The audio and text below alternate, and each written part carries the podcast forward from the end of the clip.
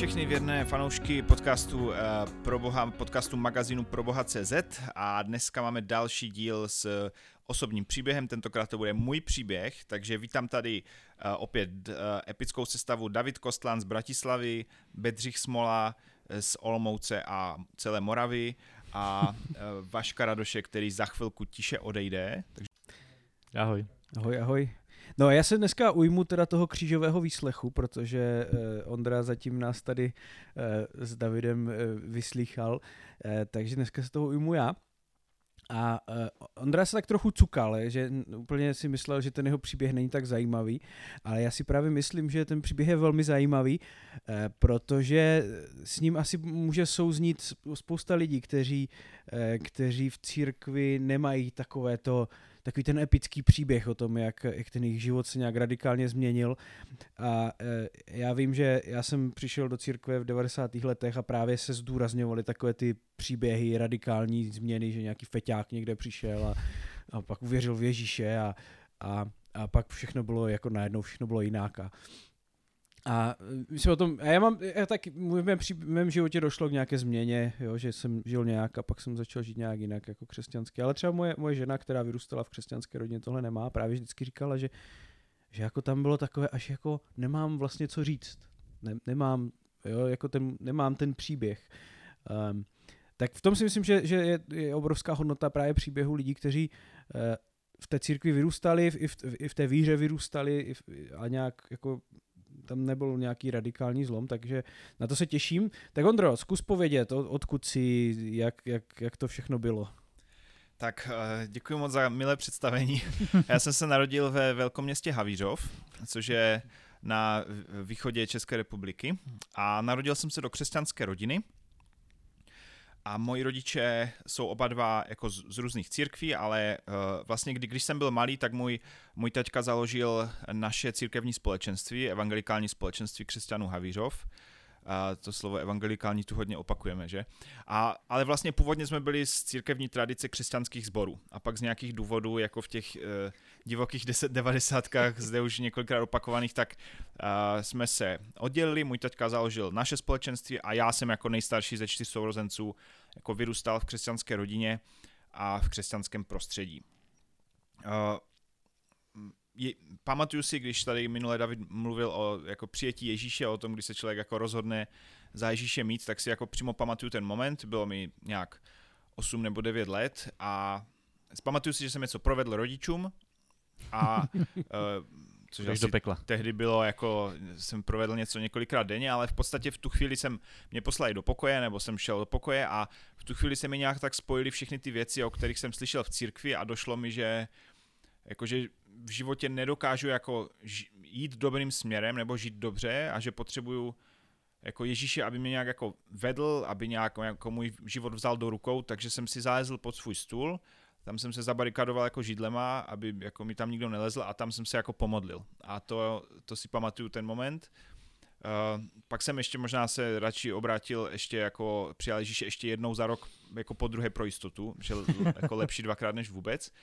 A, a, a, a, tak a pak někdy v 15 jsem se nechal pokřtit. Křtil mě můj taťka v mm-hmm. řece.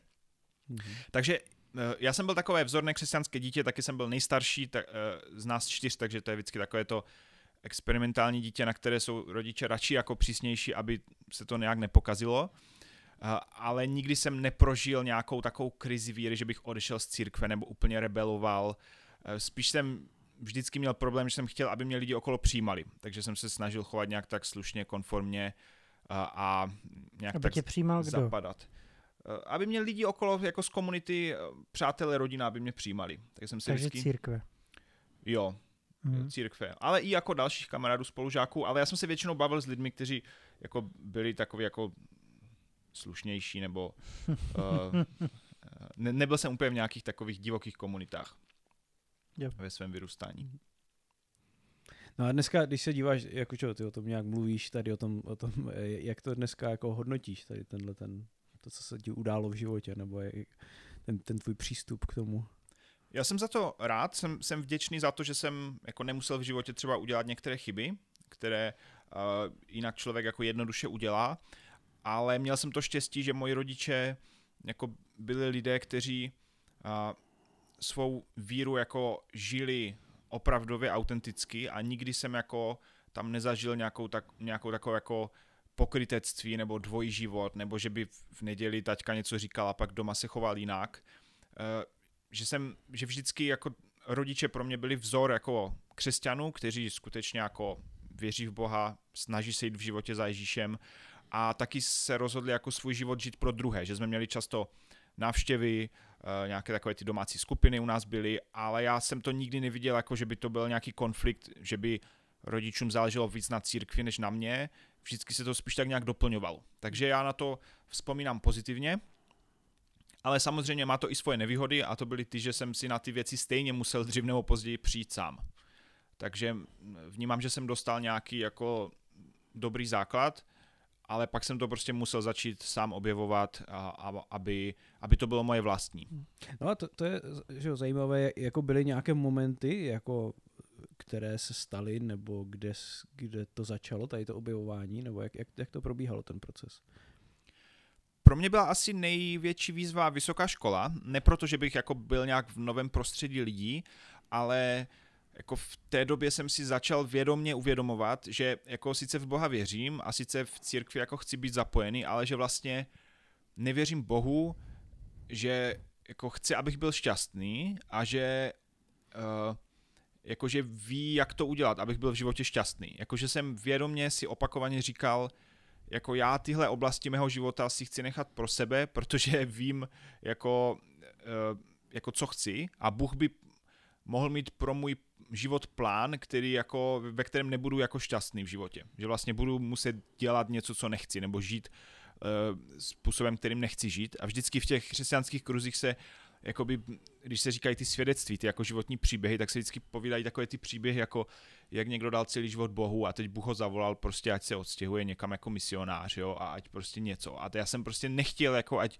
Bůh mi jako přikáže, že prostě mám přeskládat svůj život a odejít od lidí, které mám rád a prostě takhle, takže jsem v tom, jako nevěřil jsem, že mě Bůh jako fakt miluje a že pro mě fakt chce to nejlepší a takže to byl takový proces během vysoké školy, kde mě v podstatě Bůh potom jako donutil uh, odjet na stáž a já jsem byl skutečně takový, že já jsem byl v naší církvi spokojený, já jsem nebyl nikdy takový jako rebel, já jsem byl spokojený s tím, jak u nás probíhá bohoslužba, bral jsem to jako nejlepší způsob, jak se dá církev dělat, jo, že má být pět písniček, kázání písnička, že prostě to je ten jediný správný nejlepší způsob. Ne, že by ostatní byli horší, ale prostě mi to vyhovovalo. A až když jsem odjel jako do uh, Hradce Králové uh, na stáž do jiné církve, než kde byl Bedřich, tak mi vlastně došlo, že se věci dají dělat jinak, že uh, že jsou jako stejně dobré eh, nebo lepší, že jako ta spiritualita se dá prožívat různě a to mi tak jako otevřelo oči, že, eh, že ty věci nejsou tak černobílé. Takže se ta víra tak jako postupně jako formovala, vždycky jako hodně mi pomáhaly různé diskuze, jako hádky, debaty, Eh, na různých akcích, kde třeba já s někým, s nějakým vedoucím a, ne, a nebo nějací dva řečníci se spolu jakoby hádali na nějaké téma a mně se tak postupně odkryvaly ty témata, kterým jsem jako věřil, které bych byl schopen jako sepsat všechno, co jak já a není. Takže vlastně to není až tak černobílé a že vlastně to je zajímavé, že ten hmm. Život i život s Bohem je takový bohatý, pestrý, že to není nuda, jako že to není něco nastavit a pak to celý život žít, a že to je vlastně neustále také odkryvání nějakých jako tajemství a novinek a tak. Mhm. Mě zaujalo, jak jsi říkal, že eh, si toho Boha vnímal částečně jako toho nepřátelského, protože ti bere něco, co uh, máš rád, anebo tě bude tlačit do věcí, který, hm, které vyloženě nechceš. Kde to mělo ty kořeny? Nebo um, já vůbec netuším. Jak se to jako, vyvinulo dneska? Já vůbec netuším. Já jsem nikdy neměl potřebu nějak žít nějaký jako nevazaný život a dělat si, co chci, jako že bych měl pocit, že mě Bůh omezuje. Spíš uh, jsem měl asi hruzu z toho, že by jako Bůh po mně mohl chtít něco, co já nechci a já bych to musel poslechnout, protože to je Bůh. jo, že tak jak jako v Biblii spoustu těch jako tam jako vůdců nebo hlavních postav prostě Bůh jako jim zasáhl do života, úplně ho přeskládal a změnil, tak já jsem si bál, že se to stane a že v tom budu nešťastný. a že jako s poslušností Bohu to budu, budu muset udělat. Jo. A paradoxně se to jako nikdy nestalo, že jsem si často to neštěstí spíš jako přiváděl sám, ale jako byl to u mě proces jako Bohu v tom začít důvěřovat. A vůbec nevím, kde se to vzalo, uh, ale jako věřit, že mě Bůh fakt miluje a že mu na mě fakt záleží, uh, tak to u mě byl proces, který jsem jako, kterým jsem procházel až mm-hmm. v mhm. dospělosti. Protože jakoby v církvi se nazírá na boží lásku i takým způsobem, že ve chvíli, kdy vlastně lidé subjektivně jsou do něčeho jakoby tlačení, manipulování, Bedřich už v předešlým podcastu zmiňoval to, že jako, spíš jako církev někdy ty lidi nevedeme, ale tlačíme do něčeho. Často se jako takové manipulaci nebo nějakému, uh, nějakému nějaké motivaci řekne, že to je boží vůle, je to boží hlas.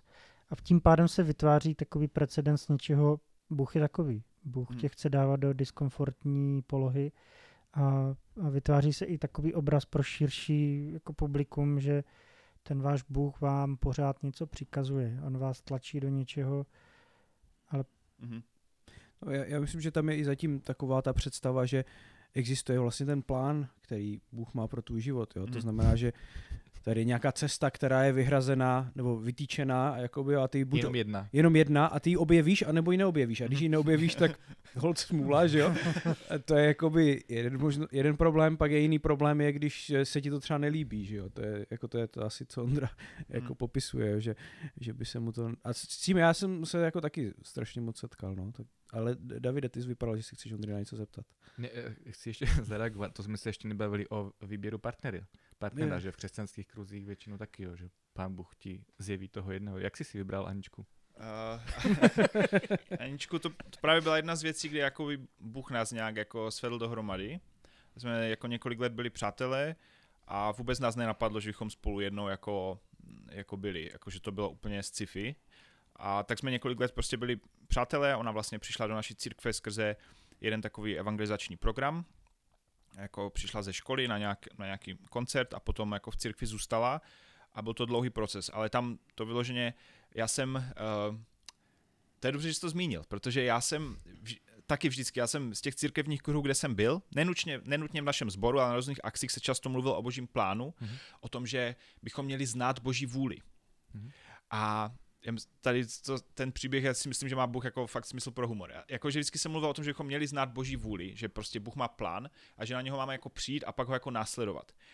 A já jsem si jako v jednu dobu vědomě začal, jako jsem začal Bohu říkat, že nechci dopředu vědět, koho si vezmu. Že prostě chci, aby to bylo zajímavé, aby to bylo překvapení, že nechci, aby mi dopředu zjevil, jako s kým mám být.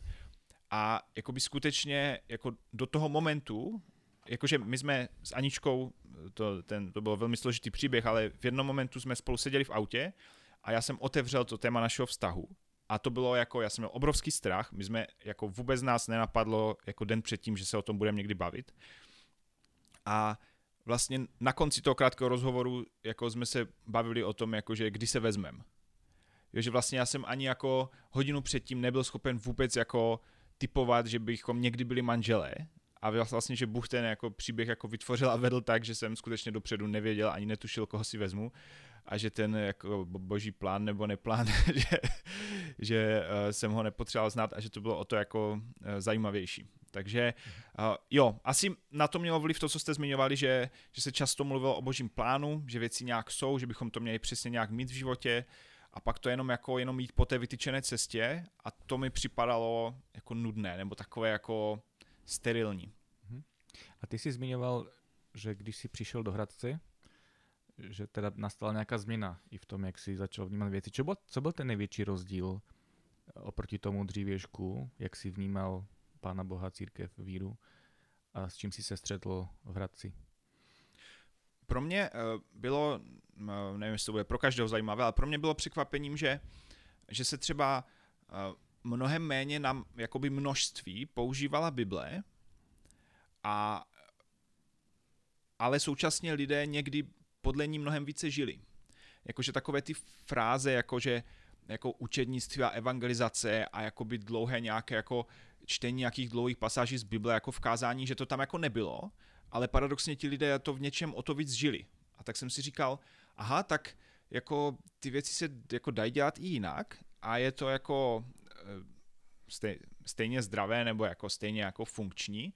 A tak jsem vlastně začal přehodnocovat svůj jakoby pohled na Boha. A tam ten místní pastor, vlastně Lukáš Targoš, on uh, rád hodně čte a rád hodně jako si tak jako otvírá obzory a uh, tak mě sebou bral na různé jako akce, často jsme jako v autě prostě se za, začali bavit na nějaké téma a jako paradoxně jako mnohem důležitější než ty jako různé vzdělávací akce a konference a tak, vlastně byl ten čas v autě, kde jsme často jako otevřeli něco a teď já jsem vlastně zjišťoval, že to, čemu věřím, jako že to nedává úplně smysl, že to není jako dohromady, jako, že to v něčem protiřečí, nebo že to jako je až moc jako černobyle uzavřené a vlastně mi to začal ukazovat, jako, že to, v čem jsem vyrůstal, není jako špatně, ale že spoustu těch věcí se dá jako přehodnotit, předělat a že spousta jako není tak černobílých. Že, že je nějaký jako základ, jádro toho, čemu věřím, ale že spousta věcí, které my křesťané jako zduchovňujeme a máme je prostě v těch systematických teologiích sepsané, jako jaký Bůh je, jaký Bůh není, jako co Bůh chce, co Bůh nechce, co by Bůh dovolil, co by nikdy nedovolil. Že to vlastně jsou naše škatulky na to, abychom si jako zavřeli Boha do krabičky, abychom ho jako mohli chápat, uchopit a pak ho vlastně naházet na ty lidi, jak mají žít. Jo? Ale že Bůh se jako tímhle nedá svázat a že jako poznávání Boha je a to, co si přeje a to, jaký je, je celoživotní proces a ne, že jako si to sepíšu a pak podle toho jedu. No a právě v, to možná to poznání Boha pro nás je tak děsivé, že je přece jenom jednodušší mít nějakou tu škatulku. A... To je jednodušší, no. hm. Tak ono to, ono to je, je, je jako přirozené zas na druhou stranu, že Já, já jsem taky v životě měl období, kdy eh, tohle mi bylo strašně blízké, jo? protože ty máš pocit, že jsi to poznal. Že ty víš, jaký je Bůh, že jsi, že jsi ho nějak obsáhl, jako jo? To, to je, je to strašně jako dodává ti to takový jako pocit jistoty a bezpečí vlastně. Také ty to... pětibodové definice něčeho. Různě bodové, no. Ano. tak.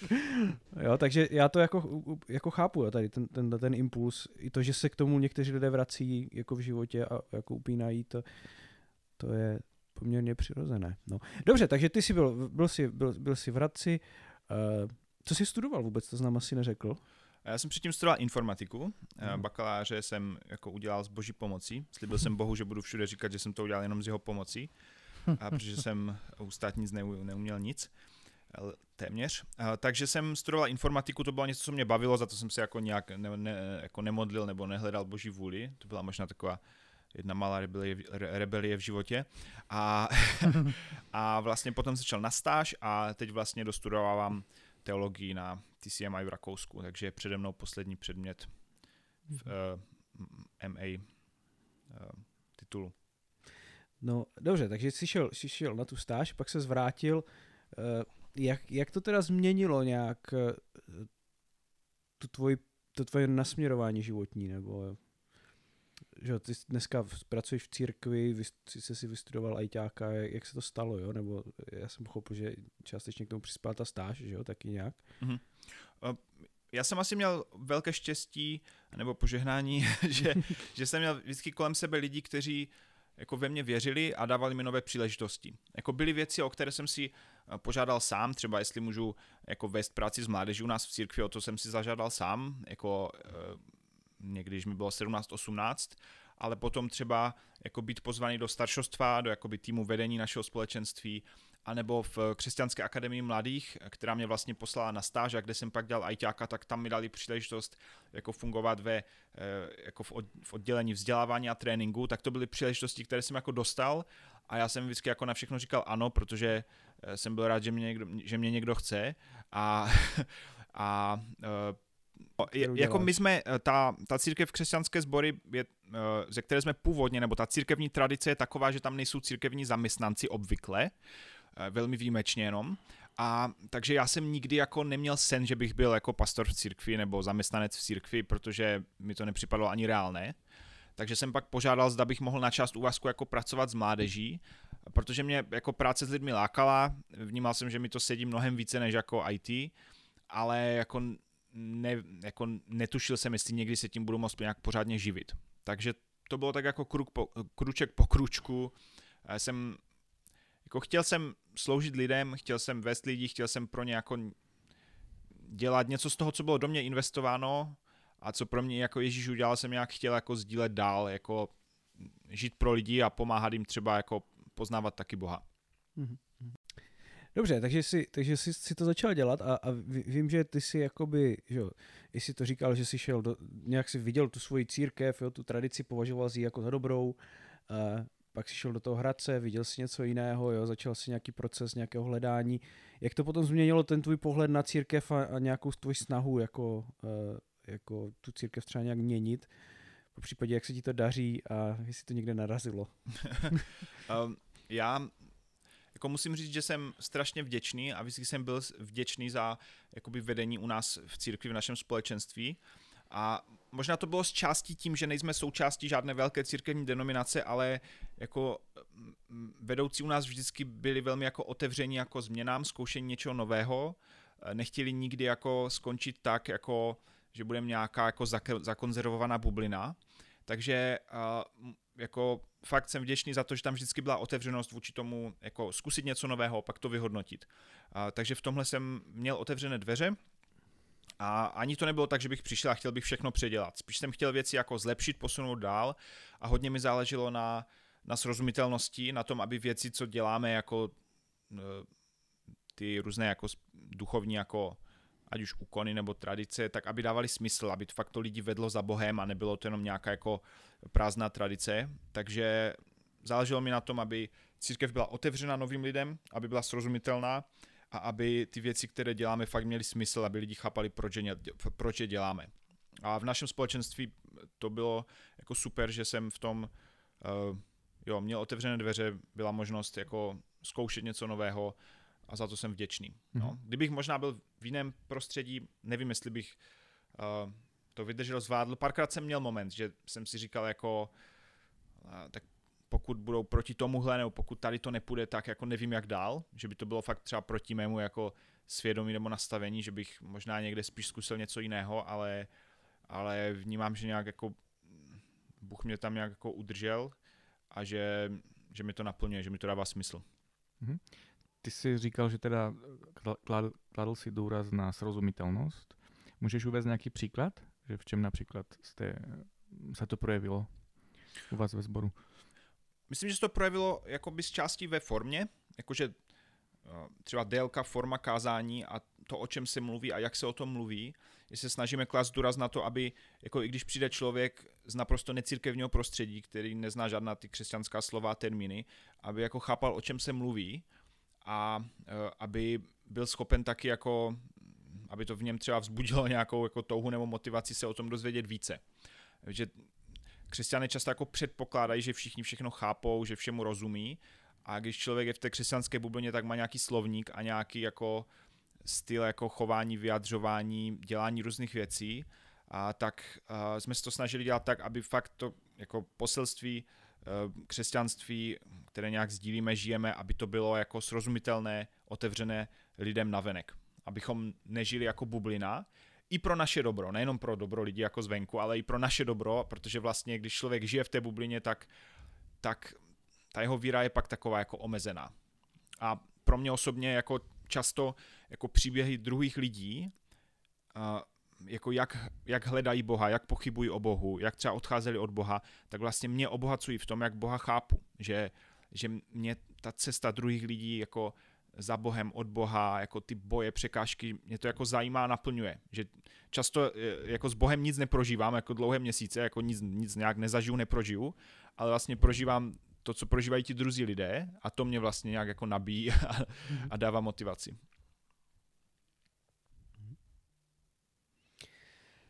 No, tak, takže to je, jako je super, když člověk najde potom, nebo může žít v tom společenství, eh, v té církvi, kde, kde se dá jako to dělat jinak, experimentovat a já myslím, že to, to je super, takže pokud někdy budete v Havířově, tak určitě ESK Havířov, eh, to je to místo.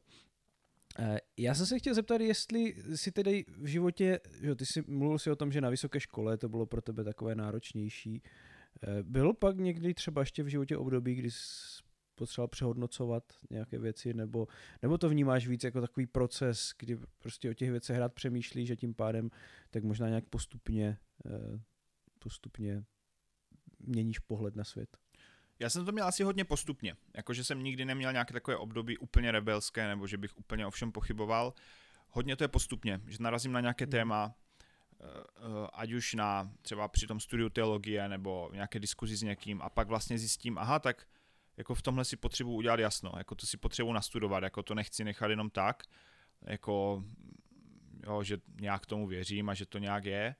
Takže mě to hodně asi zajímá vnitřně, že mě to motivuje, že fakt jako prostě narazím na něco třeba v Bibli nebo v nějakém rozhovoru a fakt třeba prostě ne, jako ne, nemůžu spát a musím to prostě pár dnů si o tom přečíst, studovat, že jako mám rád nějaký jako komplexní, koherentní jako pohled na, na svět a na křesťanství a taky rád o věcech jako pochybuju, rád si čtu jako protiargumenty, protinázory, aby, um, aby, jako, aby moje víra nebylo něco omezeného, co jako neobstojí pak ve víru toho světa, jako těch jako problémů, okolností.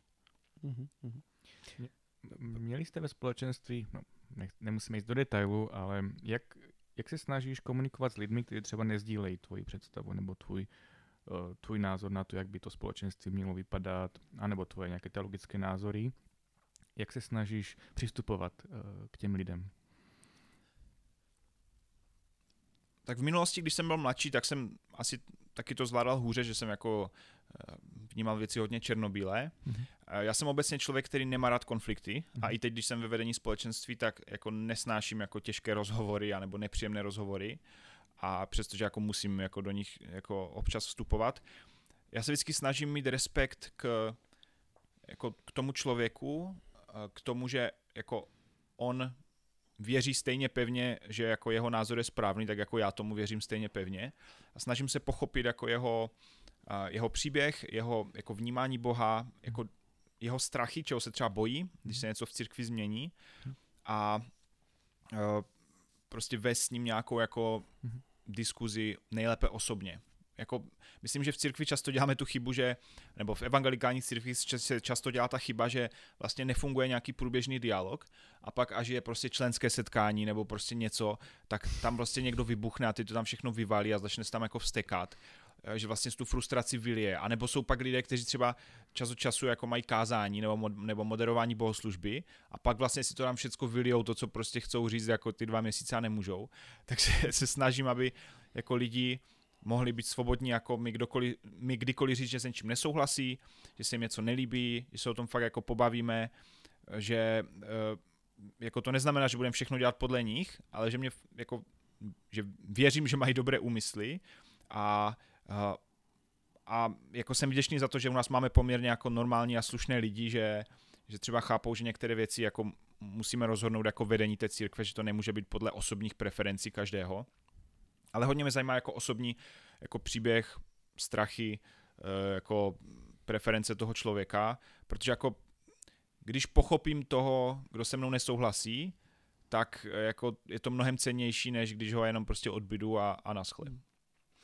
Já bych se ještě eh, chtěl vrátit právě k, te, k tomu, jako k tím, jak jsi říkal, že ty, ty názory měníš postupně. Já myslím, že to je strašně důležité to vidět, že uh, že, že dneska je populární ta dekonstrukce, kdy najednou člověk se probere prostě po x letech eh, nějakého křesťanského života a najednou zjistí, že vlastně je všechno špatně jo, v, té, v, té, v té jeho víře. A já myslím, že velmi často to je právě eh, se to projevuje, nebo má to takovou extrémní polohu, takové nějaké krizové, eh, nějakého krizového okamžiku právě v životech lidí, kteří jako jdou tím životem moc to neřeší tu víru a pak najednou prostě do, se něco stane, dojde do nějakého bodu, kdy už ne, to, to musí prostě najednou to musí přehodnotit, jo. A je to prostě obrovská krize, obrovský problém, protože většinou e, se vyvalí těch věcí jako najednou hmm. v podstatě strašně moc a, a člověk nemá kapacitu jako to všechno vyřešit, že jo, během nějaké krátké doby, kdyby to potřeboval, jo. Takže já myslím, že to je nějaký, možná může být inspirace pro lidi, kteří právě přemýšlí o tom, jak jako k víře přistupovat, že to nemusí být jenom takový jako ucelený systém, který se člověk naučí, že jo? tak jak se někdy právě ta víra prezentuje jako, jako takový, tak, tak, takový ucelený systém, který člověk přijme a pak ho moc neřeší, jo? ale jak, jak říkáš ty, nějaké hledání, eh, prostě zkoumání jiných pohledů, že jo? snažit snaha dostat se z té své bubliny, jo? překonat to možná, co někdy v těch našich kruzích se, eh, se tak říká, že jako nesmíte číst nějaké autory, nesmíte se dívat nějakým směrem, protože vás to může jako odvést od víry, jo. tak tak možná jít tím, právě si to v životě nastavit, že, že jsme ochotní hledat, ptát se, bavit se s lidmi, kteří vidí věci jinak, jo, ehm, než to vidím já, že nás to může obohatit a posunout jako zdravým směrem. Jo. To si myslím, že je jako z toho příběhu strašně cené. Hm. Dobrá, tak eh, já nevím, Davide, jestli máš ještě nějakou otázku, nebo Ondra, jestli má nějaké poselství. poselství. Mě by možná ještě zajímala jedna věc.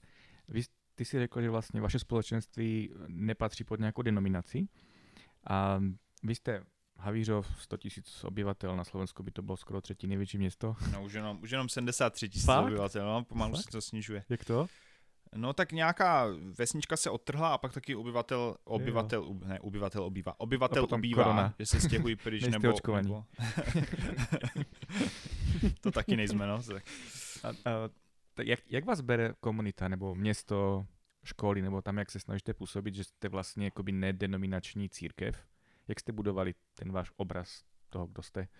Myslím, že tím, že jsme v Havířově už 24 let a že se snažíme dělat nějaké věci pro město, pro okolí, takže nás jako většinou nepovažují za sektu. A snažíme se, jako děláme nějakou práci s mládeží, snažíme se dělat občas něco jako Teď třeba jsme dělali nějaké občerstvení pro zdravotníky během, během, eh, během covidu, nějaké další věci. A taky lidé od nás církve, někteří mají zaměstnání jako eh, které jako, díky kterému mají jakoby kontakty na městě, takže myslím si, že jsme důvěryhodní, a, ale jako přáli bychom si, aby ten náš vliv na komunitu byl větší, jo? abychom nebyli, že někde tam v rohu se prostě schází nějakých 50 lidí a občas něco udělají, ale aby fakt ta církev jako měla viditelnou jako roli ve městě. Ale to ještě jako je před námi. Takže, takže snažíme se být jako nějak konzistentní, důvěryhodní, srozumitelní, ale jako v české společnosti jako vliv církve ve městě je většinou malý. No. Mm-hmm. Jo. Možná ještě na závěr takové nějaké tvoje tužby do budoucna. Co, jaké máš nějaké před sebou nějaké výzvy alebo nějaké vize, co bys si chtěl vidět v církvi? Co bych si, já bych si, já bych si moc přál jako obecně, aby české církve, a jako nejenom evangelikální, jako, ale všechny, aby byly jako komunitami, které jsou a, lákavé, do kterých se lidi těší a kde lidi prostě můžou jako svým tempem a, poznávat Boha, a, poznávat Ježíše, a, prostě pochybovat, ptát se, hledat a jako komunity, které vytváří nějaké zdravé prostředí, zdravé zázemí pro lidi, které bude lidem přinášet nejenom nějakou stabilitu, ale i nějakou naději do života, tak eh, to bych si jako přál pro naše společenství i pro, i pro další jako církve v České republice, aby církev nebyla něco, co jako je nějaká nedůvěryhodná jako sovětská instituce, ale že to je něco, co, co je zajímavé, co je lákavé, co jako má nějakou přidanou hodnotu pro, pro běžného Čecha. Já myslím, že to jsme si přáli asi všichni. jo, jo, I na Slovensku, že, Davide?